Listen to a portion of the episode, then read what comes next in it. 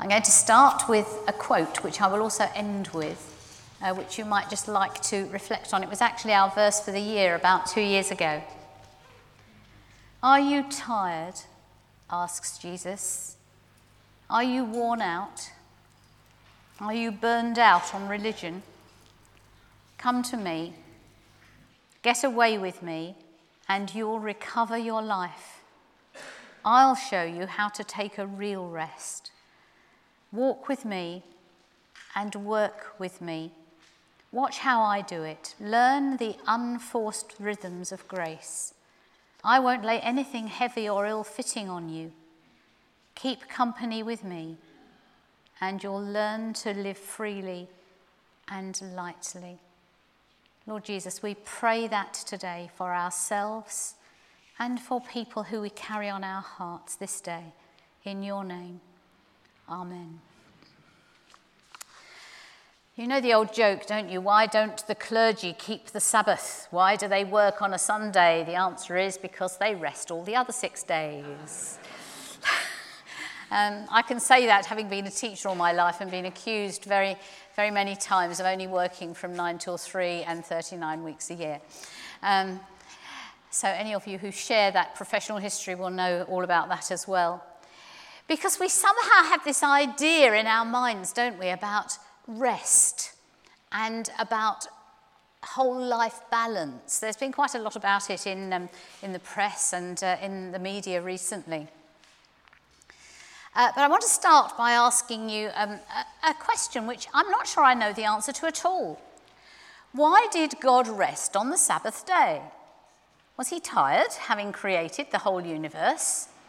We're told that on the seventh day God rested. And as a child, I used to have this lovely picture of God sitting in an armchair. Um, with the idea being that having been really busy, saying, let there be light and let there be animals and let there be people, God sort of put his feet up for a day. Um, and I don't quite know how we understand that, except that that day was part of God's creation week. That built into the very creation principle, even doing the most creative of possible work, did not exclude just being. Who is God? God is I am. Who are we? We are human beings, not human doings. And so on that day, God reiterated, if you like, within the very most basic principle of creation, that we are, just as God is, and it's not all about what we do. Who we are is much more important. So that's the first thought that I leave with you without um, a great deal of elaboration. But I wonder what you feel about your life balance. In my experience, there are two kinds of people. There are those who are so rushed off their feet they feel as though they're trying to spin all the plates in the air at the same time. I can remember very well that feeling. Uh, where you just think there isn't enough of me to go round, and how on earth am I going to fit into the next few days everything that I've got to do and still somehow make time for God as well? It's just not doable. Um, and then there are other people who feel now, what am I actually going to do today, having had a busy life and perhaps retired or being unwell, finding that there's a whole new pattern and rhythm?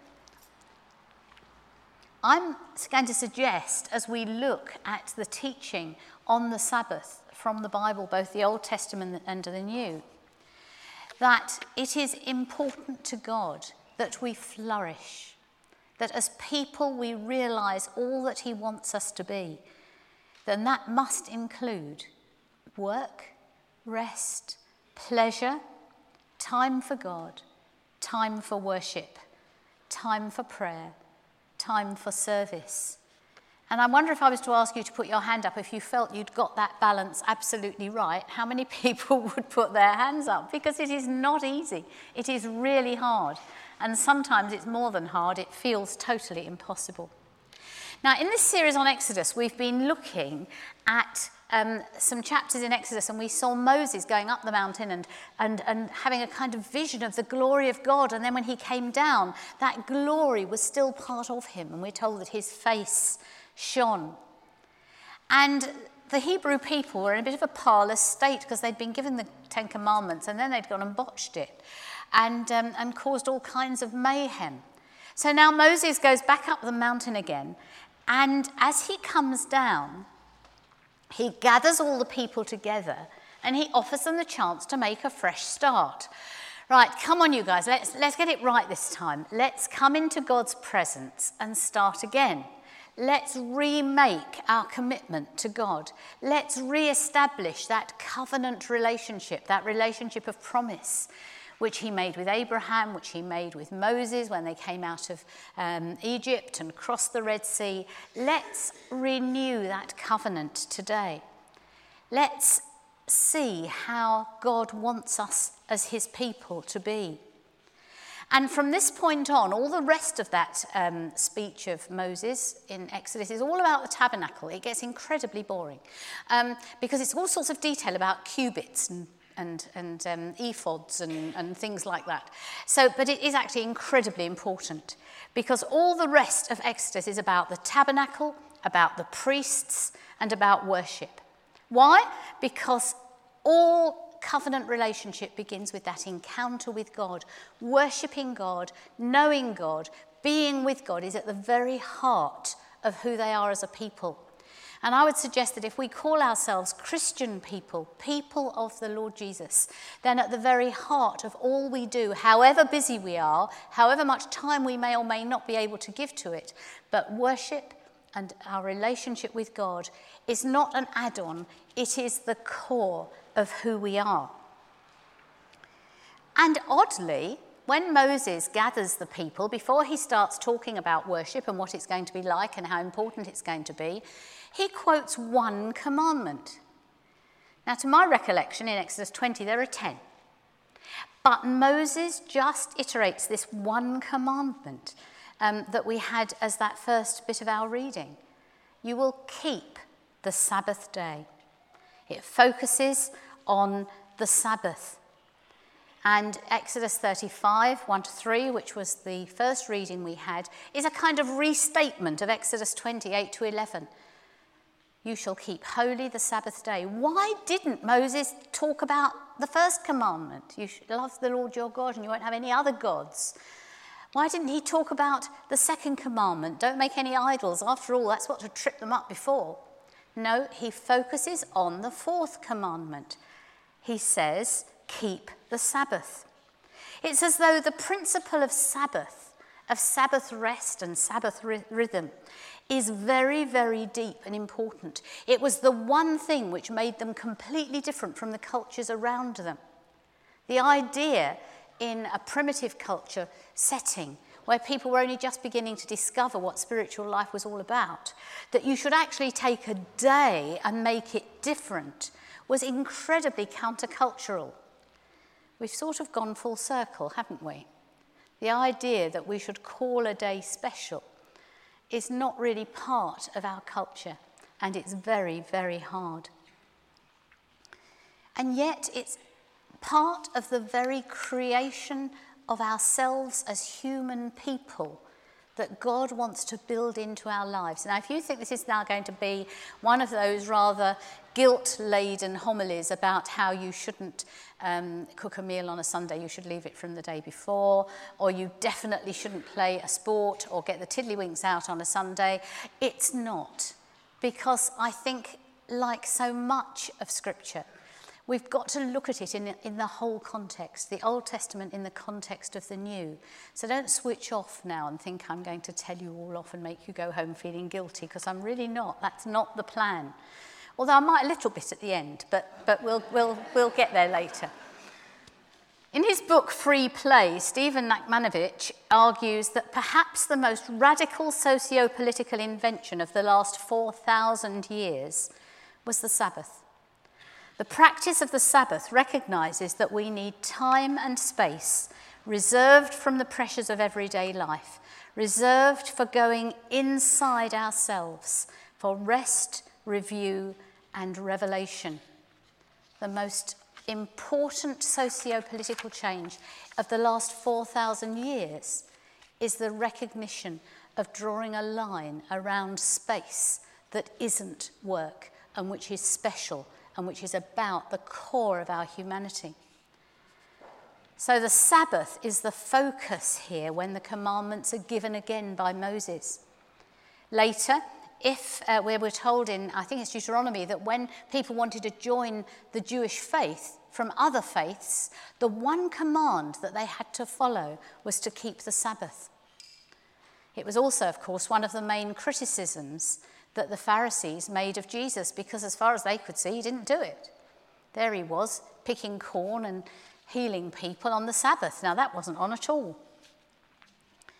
In the reading that we had from Matthew 12, we see Jesus breaking what was seen to be the Sabbath rules. Were the disciples breaking the Sabbath rules when they picked a few bits of corn to eat? In Deuteronomy 23 25, it says that anyone with corn in their field should leave a bit in case people are hungry and they want to pick some. It doesn't say they shouldn't do it on the Sabbath. And the principle of the Sabbath, Jesus says, is about flourishing, not about imprisoning. It's about that which makes us more human and more rounded and more fulfilled as human beings, not less. The Pharisees were so anxious to study what the law said, they couldn't hear what it meant. Perhaps we get a bit like that sometimes. Um, but they were so anxious to make sure that they kept the Sabbath. They built up hundreds of little rules about what you couldn't do on the Sabbath until the poor people didn't know whether they were coming or going. I wonder why they did that. Did it give them power? Was it easier to have a set of strict rules than to leave people to judge how their relationship with the living God was best worked out in their life? Certainly, Jesus did. He was establishing an understanding that, of course, the Sabbath is important, but not like a prison. Anything which enables flourishing is doable on the Sabbath because the Sabbath is about flourishing, it's about growth, it's about human uh, understanding of the very nature of God. So in verse 7, Jesus says, You haven't understood this, have you? It says in the Old Testament, I desire mercy, not sacrifice. I want you to enter into your Sabbath with a full person, not just looking up the rules and seeing what, you've, uh, what you can and can't do. And what Jesus was doing to the man with the withered hand was an example of God's mercy. Jesus goes on to say in verse 8, The Son of Man is Lord of the Sabbath. As God, the Sabbath was his gift. And as God, he restores the Sabbath to its rightful place. He moves us on from law to grace, from works to faith. Keeping the Sabbath wasn't about doing good so that God would tick off a few good points against us. Keeping the Sabbath was about recognizing the centrality of faith and our relationship with God. So he is saying here, I am here to redeem you, so that from now on your obedience to God's laws, yes, the Sabbath laws, will be from the heart, not from a rule book.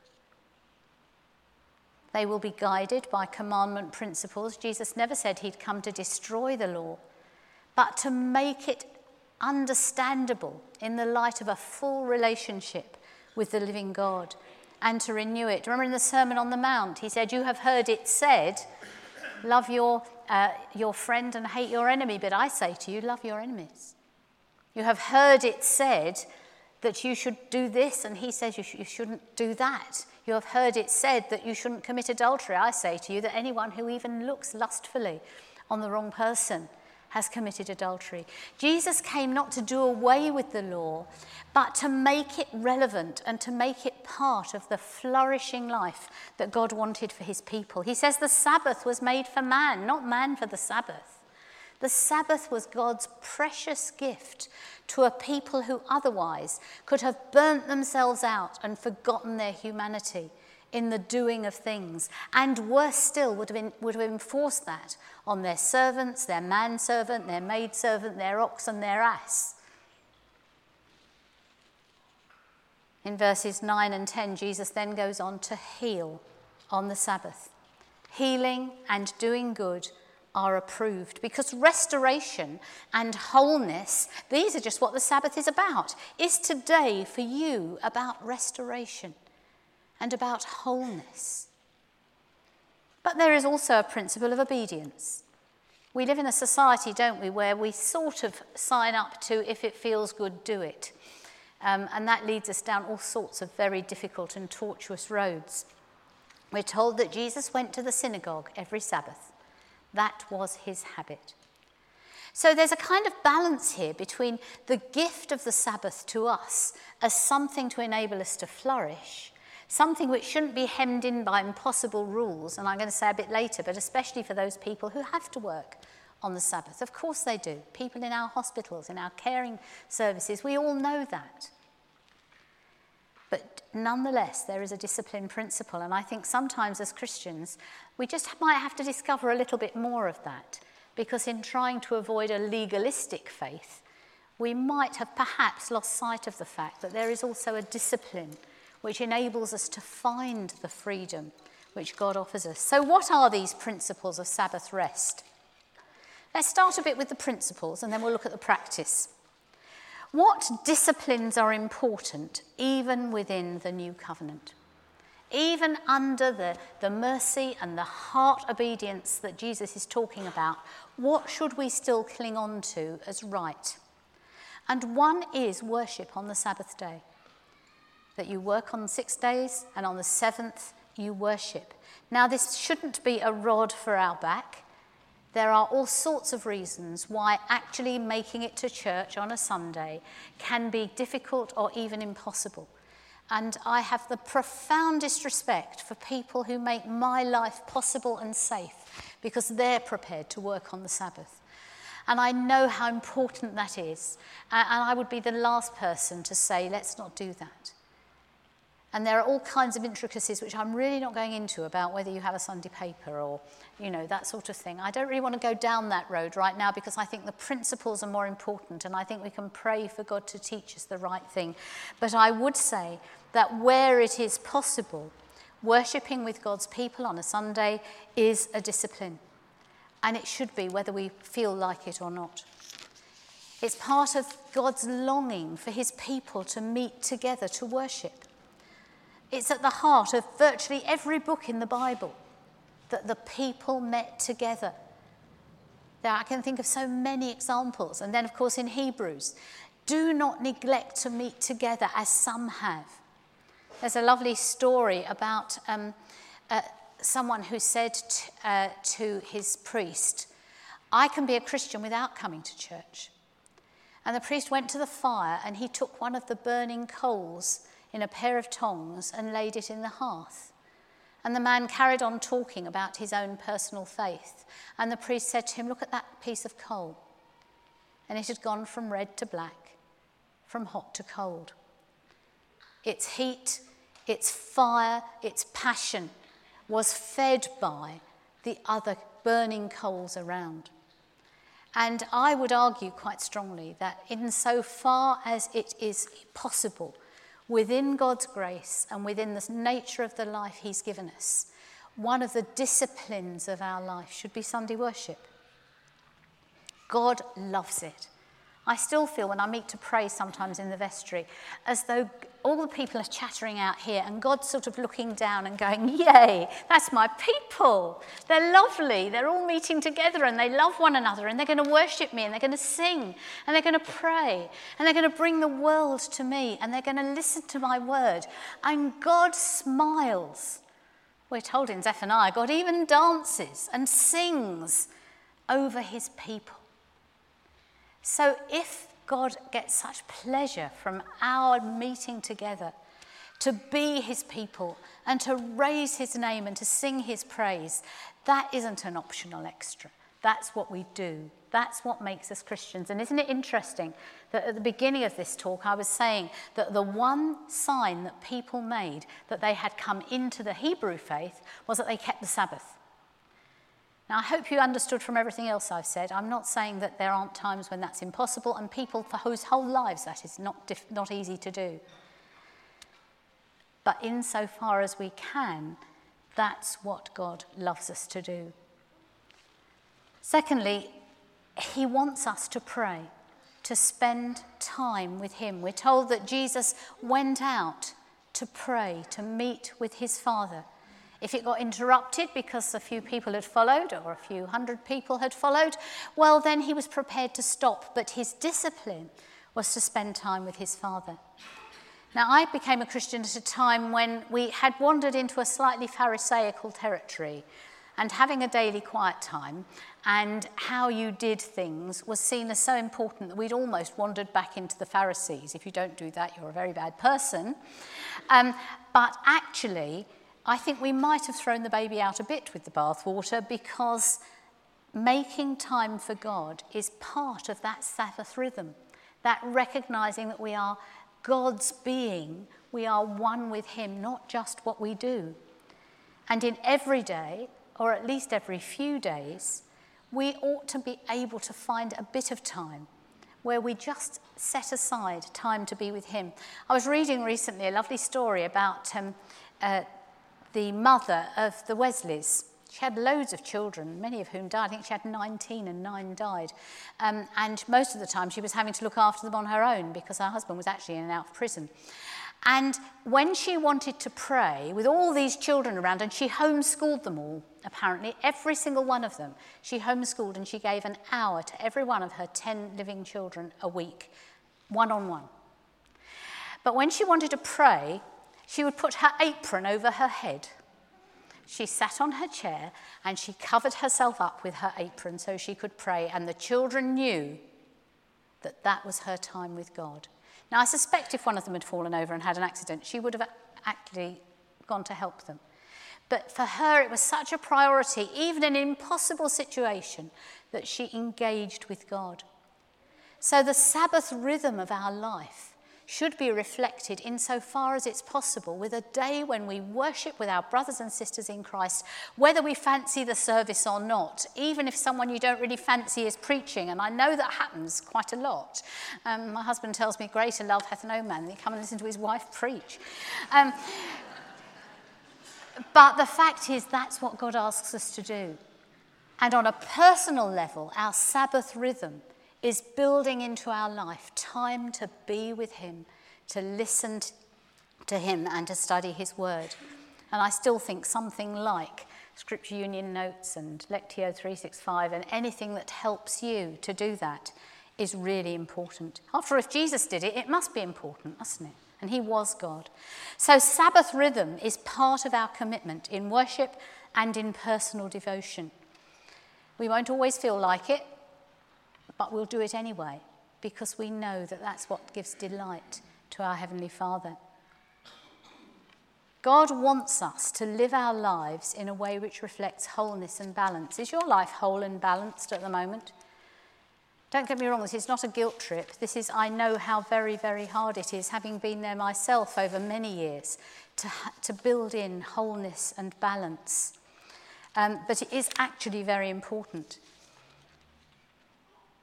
Wayne Muller, um, a theologian, says this Because we do not rest, we lose our way. We miss the compass points that would show us where to go. We bypass the nourishment that would give us succor. We miss the quiet that would give us wisdom. We miss the joy and love born of effortless delight in our Creator. It's not an optional extra, actually, to try and find some way of building wholeness and balance into our lives. And I know how very, very hard that is.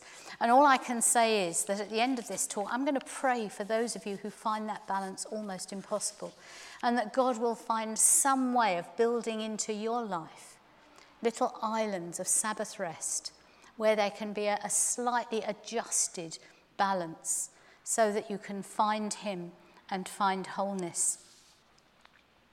We need the perspective that although we work for our needs, we also need to rest. Sometimes I think we get ourselves overactive because we think we're indispensable. I know I do. We think, oh dear, it won't work if I'm not there. Let me just tell you something that, um, that uh, Walter Brueggemann said. Sabbath, he says, is the refusal to let one's life be defined by production and consumption and the endless pursuit of private well being. Interesting. Sabbath makes us focus on something other than how much money we've got or how much security we've got or how much we are protecting ourselves from something that might go wrong in the future. You see, God is concerned for our well being. So, finally, how do we put this into context? God first, a willingness to be different, a willingness to stand out. I know of someone who, having become a Christian, went to their uh, superior and said, Look, I know this isn't always going to be possible, but I now go to church on a Sunday, and I would really like to be able to do that. And that person's superior said, As far as it is possible, I will arrange your shifts so that you can. It's amazing what can be done if we're prepared to go and put our faith on the line and say, This is who I am. This is what I would like to do. It's particularly difficult, I think, for our youngsters today looking for holiday jobs and first jobs. There's just such an assumption that you'll work um, the hours that they tell you to do, to actually be prepared to stand out and say, actually, I would really prefer not to work on a Sunday, um, is, is, is very hard. Certainly, um, there were times in our lives, and it didn't always work. But as teachers, we were very, very busy. And, you know, there's all the marking and all the other stuff that has to be done. And we really did try never to do it on a Sunday. I'm not saying it was easy. Certainly, when I was in the sixth form, I wouldn't work on a Sunday. Um, and that's hard because you've got an exam on Monday. And sometimes, perhaps, I'm sure God understands if sometimes you have to say, Lord, I'm sorry, but I've just got to do this. But it's the principle that says, God, you come first. And I really want to honour that by the way in which I live. So sometimes we have no choice, or we feel we have no choice, and the pressure and the cost. Sometimes we just have to work on a Sunday. People do. And in order for the rest of us to have the quality of life that we expect, and particularly the quality of care and safety that we expect, of course that's going to happen. How we decide how each of us manages that is really tricky. And the last thing I want to suggest is that any of us points the finger at another. We will all solve those problems in a different way. But the principle is that we care that God is at the heart of our lives, at the heart of our week, at the heart of our worship, at the heart of our day, at the heart of our thinking. And that we recognize that in His goodness and His grace and His mercy, He absolutely is with us when we get it wrong. He absolutely is with us when we get it wrong but he'll know that we really do want to try and get it right. It's a bit like a marriage, isn't it? You know, you've got to find time for each other, and sometimes it's hard. But if you really want to, that at least helps. And then you work from there. The greatest principle is about our heart. Where is our heart? What's our first waking thought? Is it the jobs we've got to do in the day? Or is it gratefulness to the God who loves us? And just one final word about those for whom this is all totally irrelevant because they're in a different place, a place of enforced rest, a faith place where it's not a case of finding time, it's almost a case of finding the motivation for God. If you've got a whole day without much to do, when do you actually stop doing all the other fiddling around things you do and actually set aside time for God? That's sometimes true for me. You keep thinking, well, I'll, I'll have a quiet time in a minute. I'll just do this and I'll just do that because you can. And the same principle applies.